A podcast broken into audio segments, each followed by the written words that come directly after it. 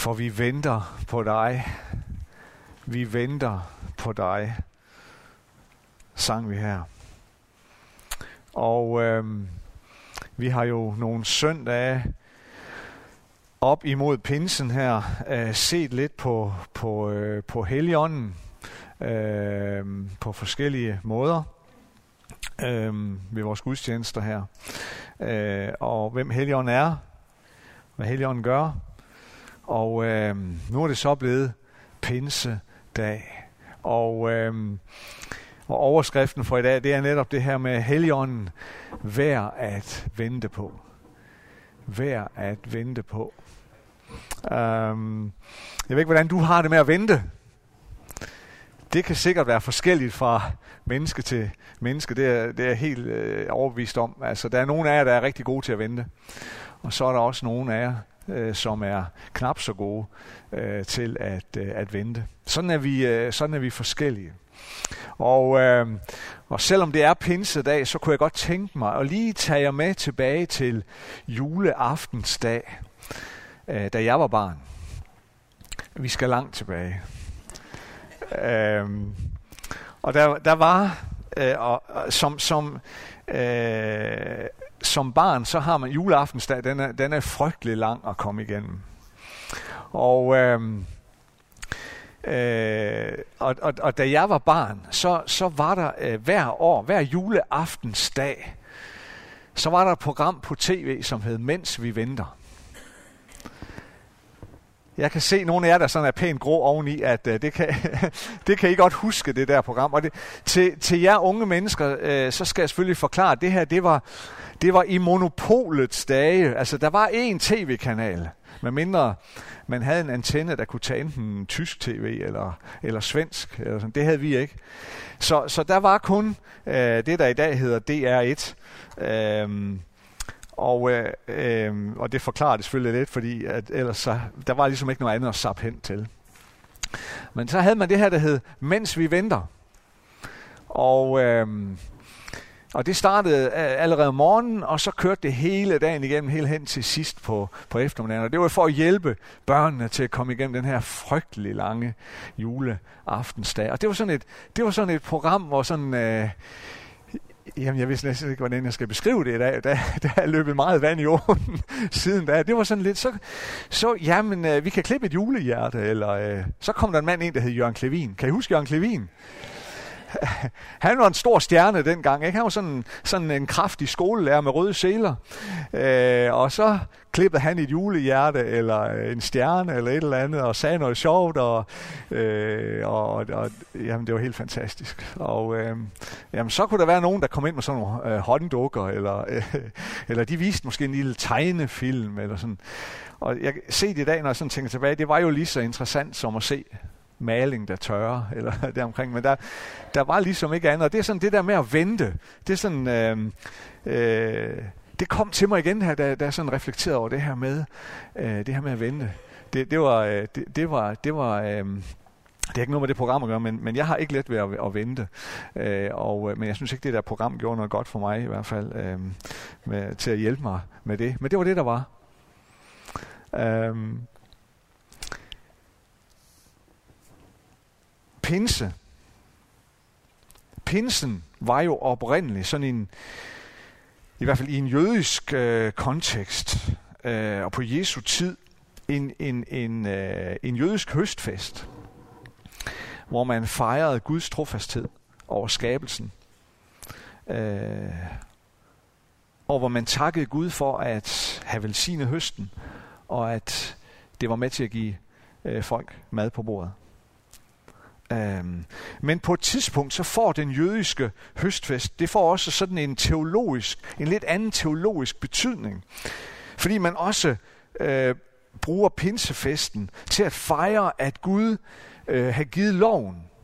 At Gud øh, derude i ørkenen, da israelitterne vandrede øh, fra Ægypten på vejen mod det land, som Gud havde lovet dem, at Gud der gav loven til Moses og til israelitterne. Øhm, og er der noget, der definerer jøderne, og som bestyrker dem i deres identitet som Guds folk, så er det jo netop loven. Vi har loven. Øhm, og det er loven, det, det er den her Mose-lov, der identificerer os som folk, som fortæller os og som minder os om, at vi er Guds børn. Så derfor er pinse for jøderne, det er både en høstfest, men også en fest, hvor de fejrer loven og den jødiske identitet. Øhm, og det var den fest, som var i Jerusalem den dag for så mange år siden, øh, hvor der kom til at udspille sig en begivenhed, som forandrede en hel masse for hele verdens øh, historien. Og, og, øh, og, og, og det skete på en ganske særlig dag, hvor, hvor øh, på den her, under den her pinsefejring, øh, for et par tusind år siden, og hvor der var, som, som nu, nu, nu sagde han, øh, ham her teologen på skærmen, at, at, at der var mange forskellige folkeslag i, i Jerusalem, fordi Jerusalem var en stor by, men det var ikke kun derfor, det var også fordi, at det var pinsefest, og der var mange pilgrimme, der var mange øh, fromme mennesker, der var rejst til Jerusalem, netop den hellige by, for at fejre øh, pinsen. Så man kom fra rigtig mange forskellige folkeslag, lige præcis i de dage her. Øh, og så sker der det her, som forandrer hele verdenshistorien. Øh, men jeg vil lige prøve at læse om optakten til den her begivenhed. Fra øh, Apostlenes Gerninger, kapitel 1. Der står sådan her. Efter sin lidelse og død trådte Jesus frem for dem med mange beviser på, at han levede. I det han i 40 dage viste sig for dem og talte om Guds rige. Og da han spiste sammen med dem, pålagde han dem, at de ikke måtte forlade Jerusalem, men skulle vente på det, som faderen havde lovet. Om det har I hørt mig sige. Johannes døbte med vand, men I skal døbes med heligånden om ikke mange dage. Mens de nu var sammen, spurgte de ham, Herre, er det nu, du vil genoprette riget for Israel? Han svarede, det er ikke jeres sag at kende tider eller timer, som faderen har fastsat af egen magt. Men I skal få kraft, når Helligånden kommer over jer, og I skal være mine vidner både i Jerusalem og hele Judæa og Samaria og lige til jordens ende. Lad os bare bede sammen. Tak far for den her fantastiske dag og for den fejring, vi får lov at være en del af. Fejring af, af dit nærvær på en helt særlig måde. Og din nåde over os, og din godhed over os. Tak, at din godhed og din nåde og dit rige er over os, lige her og lige nu. Amen.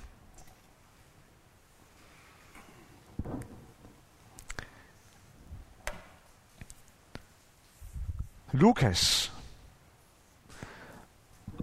evangelisten Lukas, om hvem de fleste jo er enige om, at det er ham, der har skrevet apostlenes gerninger. Han fortsætter her, øh, der hvor han slap. Øh, da han, øh, med det, vi kalder Lukas evangeliet. For så skriver han en hel bog mere om de første kristne og den første kristne kirke. Og øh, det er jo så det, Øh, det er jo så det, vi kalder apostlenes gerninger. Og han starter med at beskrive øh, mere af, hvad der skete i dagene efter, at Jesus var opstået fra de døde. Han starter sådan lige med at, at, at, at lige, øh, at lige fortælle om efter opstandelsen og de sidste dage, hvor, hvor Jesus rent fysisk var sammen med, med disciplene, øh, inden han, øh, får til himmels. Og Lukas fortæller, hvordan den opstandende Jesus lige inden sin himmelfart pålagde disciplene, at de ikke måtte forlade byen Jerusalem, inden de havde modtaget det, som faderen havde lovet dem. Og så beskriver han for dem, at det, de skal vente på, det er at blive fyldt med Helligåndens kraft på en ganske særlig måde. Og man kan så spørge sig, hvorfor fik de den her utryggelige ordre om ikke at forlade Jerusalem? Hvorfor var det så vigtigt for Jesus at få dem til at blive i Jerusalem, indtil de har fået det, som faderen havde lovet. Kunne Gud ikke lige så godt have givet dem den her fantastiske op, øh, oplevelse, den her pinseoplevelse, et hvilket som helst andet sted? Jo, naturligvis kunne han det. Men jeg tror, det har at gøre med, der, der er noget, der er altså, der, der er flere ting i det. Jeg tror, jeg tror også, jeg tror, der er noget, øh, der tror, der er noget helt praktisk.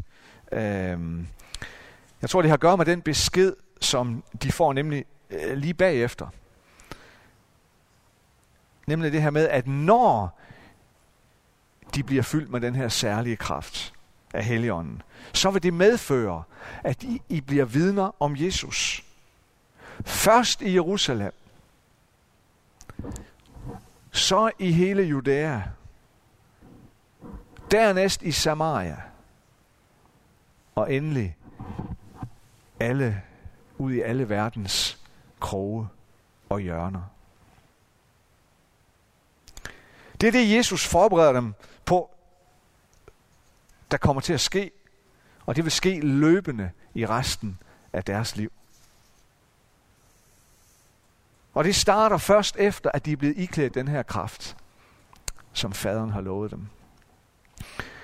Og det starter i Jerusalem. Det skal starte i Jerusalem. Derfor må de ikke forlade byen, inden de har fået sat det i gang i netop Jerusalem.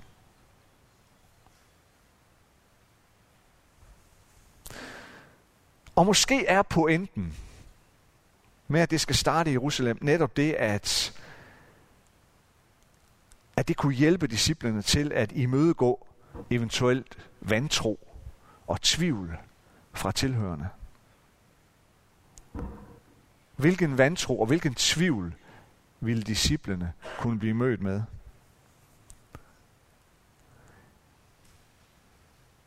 Ja, først og fremmest den her indvending. Jamen, Jesus er jo død. Vi så ham jo selv blive hængt op på et kors derhen. Og vi så ham blive lagt ind i en grav derhen lidt senere.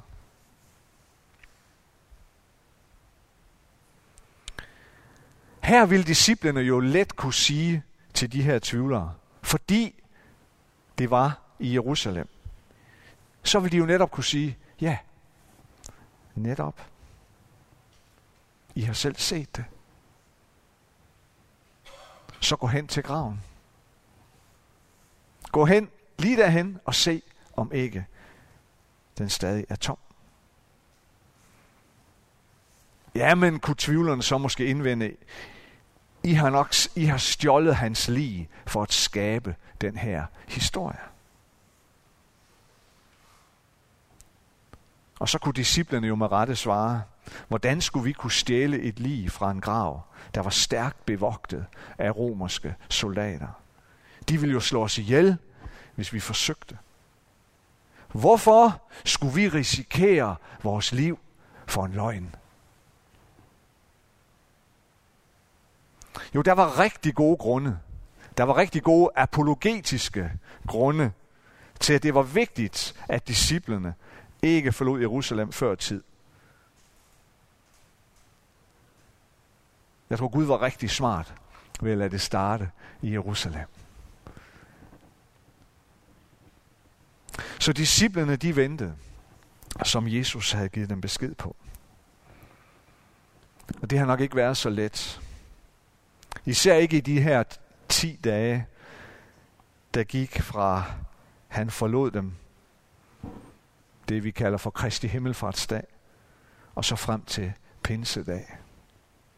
For hvad var det egentlig, de skulle vente på? Det kunne de naturligvis ikke forudse i, i detaljer. Og de forstod sikkert heller ikke så voldsomt meget af det. Og som jeg var inde på i starten, så det her med at vente, det er ikke altid let for mange af os. Men selvom vi ikke, vi bryder os ikke om at vente, nogen af os i hvert fald.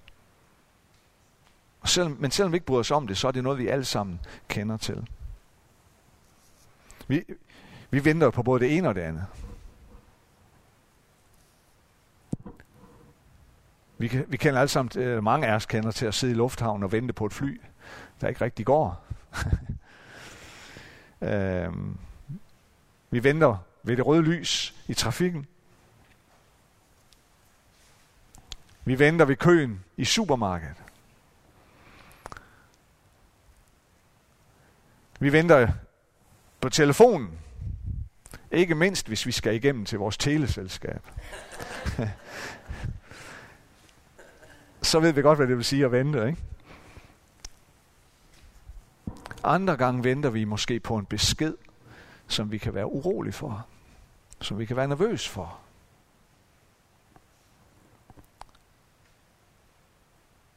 Men uanset om man har meget, meget stor erfaring i at vente, og det har man, hvis man har mange år på banen, så er det ikke altid let for os, som sagt. Hvorfor beder Gud os indimellem om at vente? Hvad er formålet med det? Har det overhovedet noget formål? Ja, det tror jeg, at det har. At vente, det er ikke blot noget, vi gør, mens tiden går, indtil vi får det, vi gerne vil have. I stedet så tror jeg, at venten ofte er en proces,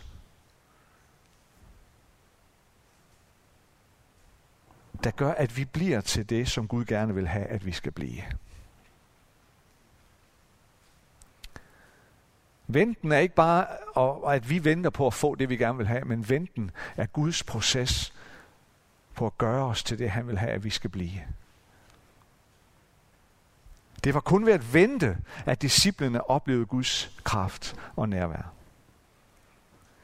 Det var kun ved at vente, at de fangede Guds vind. Det var kun ved at vente, at de så Gud bevæge sig så kraftfuldt.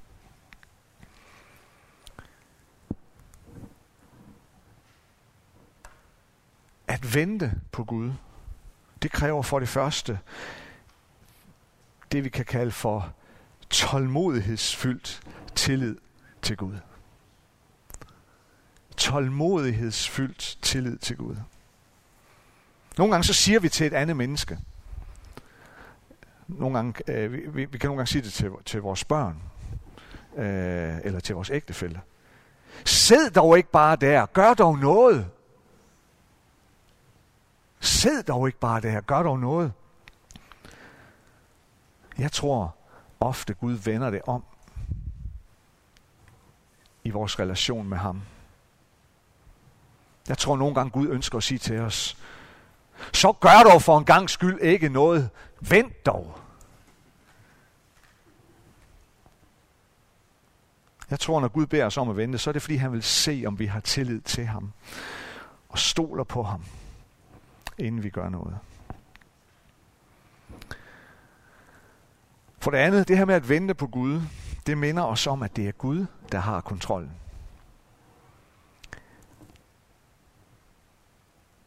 Det her med at vente, det kan vi læse rigtig meget om i Bibelen. Der er masser af bibelsk belæg for det her med at vente. Um, lad os lige læse bare et enkelt, et enkelt sted. Det er fra Salmernes bog, fra salme 130. Hvor der står sådan her, Jeg håber på Herren, min sjæl. Jeg venter på hans ord. Min sjæl venter på Herren mere end vægterne på morgen, end vægterne på morgen. Venter på Gud mere end en vægter om natten venter på, at morgenen skal komme. En vægters opgave på den her tid, det var at, det var at holde øje, at holde vagt. Det var at være på, på bymuren, at gå på bymuren, rundt om byen, og holde øje med, om der kom fjender, der ville angribe byen. Det var selvfølgelig forholdsvis let om dagen, men det var svært om natten. Natten, den var tricky. Det var svært at se fjenden, og derfor så kunne et angreb være sværere at forudse. Så en vægter længes naturligvis efter morgenen og lyset. Sikkert af to grunde. Først og fremmest, fordi han ved, så kan jeg se igen. Og for det andet, så er det nok, fordi der er vagt øh, afløsning. så, kommer, så kommer afløsneren. Men selvfølgelig længes en vægter efter morgenen og lyset. En vægter kan gøre sit yderste for at passe på og holde øje og holde udkig. Men han kan ikke få morgenen og solen til at komme hurtigere. At få jorden til at dreje i sin bane og få det til at gå sin gang, det er Guds opgave. Her må vægteren stole på Gud. Det er Gud, der har kontrollen. Så det at vente, det, minder, det påminder mig om, at, at jeg har ikke kontrollen over alt. Det er kun Gud, der har det.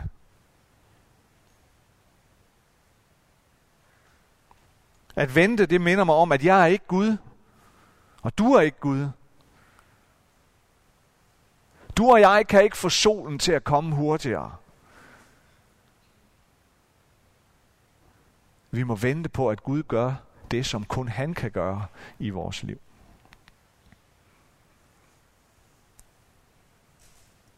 Og for det tredje, det her med at vente på Gud, det kalder på vores accept af Guds timing. At vente på Gud handler om at kunne vente på Guds timing og acceptere den.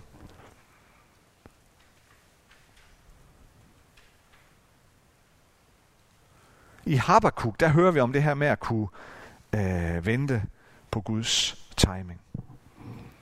Og acceptere Guds timing. Habakkuk han siger sådan her, jeg har desværre ikke nogen øh, øh, slide på det. Øh, så jeg læser den lige for jer. Habakkuk skriver sådan her. Jeg vil stå på min post. Jeg vil stille mig på vagt og spejde for at se, hvad han vil sige til mig. Hvad jeg får som svar på min klage. Herren svarede mig. Skriv synet tydeligt på tavler, så det er let at læse. For synet gælder først den fastsatte tid. Det vidner om enden, og det bedrager ikke. Hvis det trækker ud, så vent, for det kommer. Det udebliver ikke.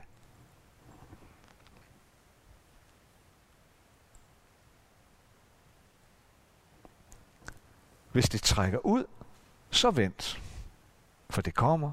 Det udebliver ikke.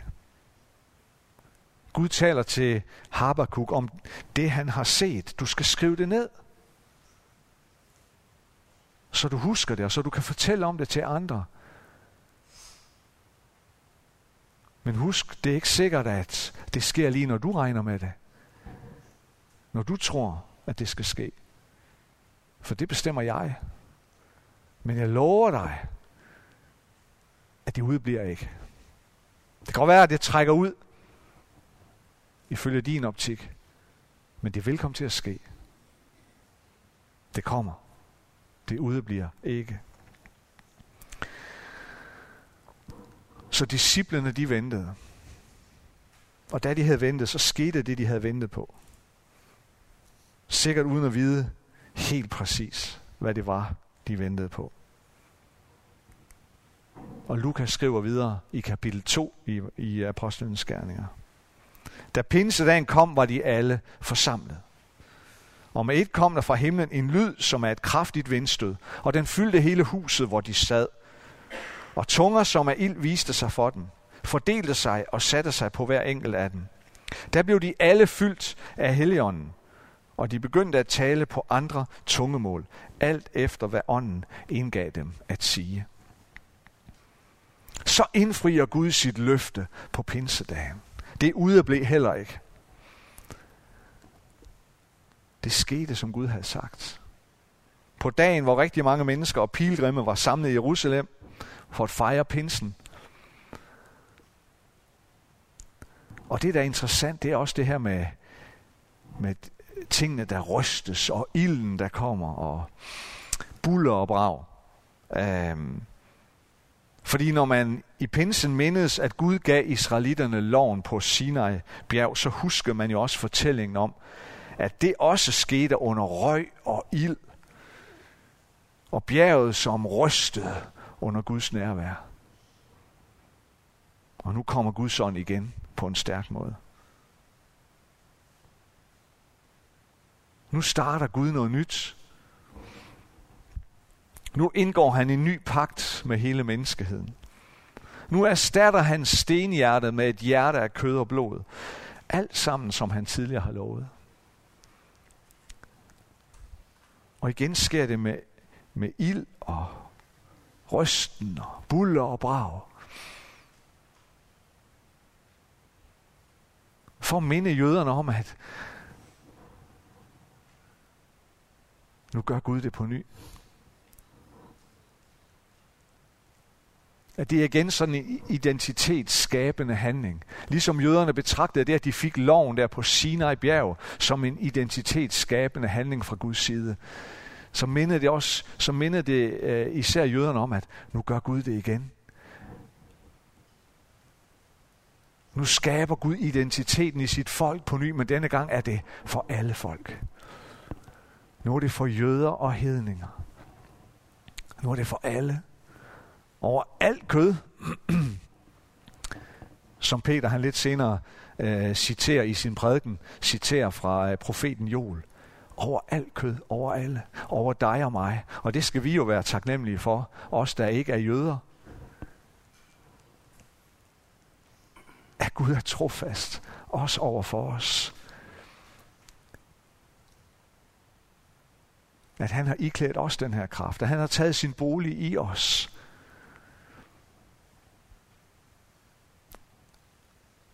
Det er det, pinsen minder os om. Det er det, vi fejrer. Det er det, vi fejrer i dag. Det er det, der er fødselsdagen. At vi er en del af det her. At kirken er en del af det her. At du og jeg er en del af det her. Af det her fællesskab. Af den her nåde. Af den her kraft.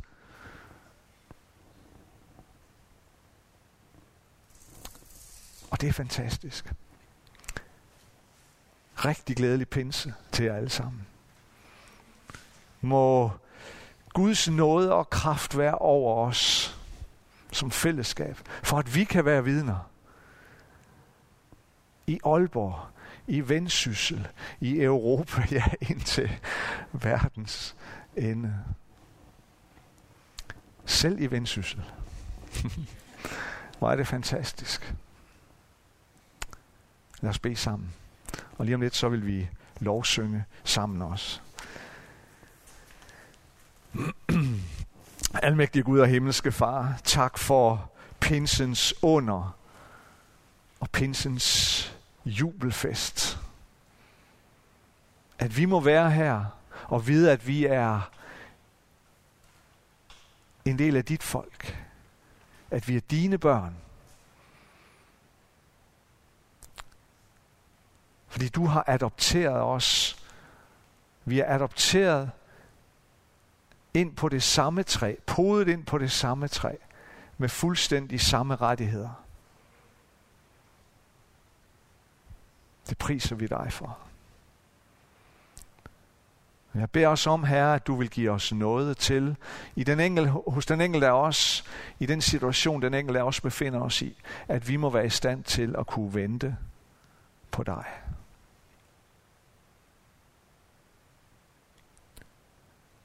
Vente på, at du indfrier det, du har talt til os om. Vente på, at du møder os med det, som vi håber på. Det, som vi længes efter. Det, som vi tror på. Det, som vi drømmer om. Det, som vi klynger os til.